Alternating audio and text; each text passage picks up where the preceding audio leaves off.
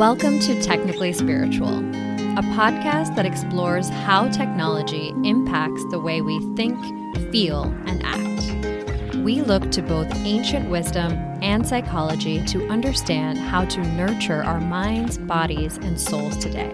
We strive to integrate our spiritual selves into our digital world to create peace in our minds and on our planet. I'm your host, Prerna Manchanda.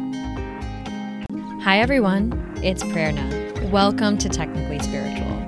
I hope that you're staying safe and feeling good. Before I introduce today's episode, I want to remind you to check out technicallyspiritual.com if you haven't already for all things technically spiritual.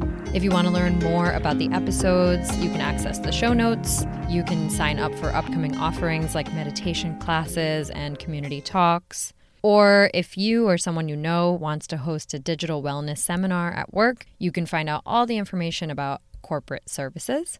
We also have a newsletter where you receive practical suggestions that are backed by scientific research for living more mindfully in a digital age beyond turning off your notifications, as well as many other things.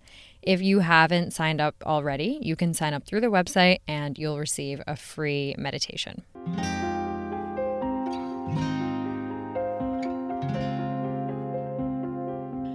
To talk about a topic that is near and dear to my heart, which is the earth.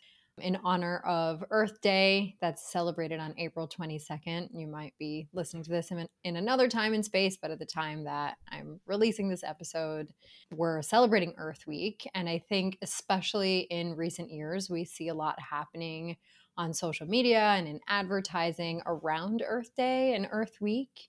We see a lot of companies coming out of the woodwork who don't actually uphold sustainability, greenwashing their websites, attempting to prove how committed they are to our Mother Earth, when in reality, we don't really know what's happening behind closed doors at these companies. We might have an icky feeling about using them, but they're so, so convenient and they know how convenient they are. So they do anything that they can to make us feel better and convince us that we're voting for the earth with our dollar if we use their product or service. Meanwhile, on social media, we see influencers and companies and brands also expressing their love and commitment to the earth. Some are performative, some are authentic. But the thing that bothers me the most is a lot of this trauma porn and shaming that occurs around earth action. I think most reasonable people understand that the climate is changing and we are in dire need of making changes quickly within the next decade or so. Like it is a an urgent imminent thing that's happening that we do need to pay attention to in order to avoid detrimental effects. But if we are constantly being shown horrific images or getting shaming messages, we just end up in despair, which ultimately leads to inaction. I have spoken about how Instagram infiltrates our consciousness with images that we aren't expecting when we scroll aimlessly, which can really be brutal for our emotional state. So rather than spending Earth Day or really any day on social media, scrolling through, feeling miserable, feeling ridden with guilt, and then like purchasing metal straws or something, let's think about some actionable steps that we can take that make a difference. One person that I find to be quite empowering on social media and in her work is Anne Marie Bonneau. She's known as the Zero Waste Chef. I think she's at Zero Waste Chef on Instagram. In her book, The Zero Waste Chef, she talks about this idea of zero waste. It seems pretty far fetched for most of us. And she gives a really great example. She talks about the outcomes of 10,000 people reducing their trash waste she illustrates if 1% of 10,000 people, which is 100 people, reduce their waste to essentially zero or 100% of their waste in a year, we would reduce around 164,250 pounds of trash. If 25% of those people, so 2,500 people of the original 10,000, were to reduce their waste by 25% in one year, we would reduce 1,026,562 pounds of trash.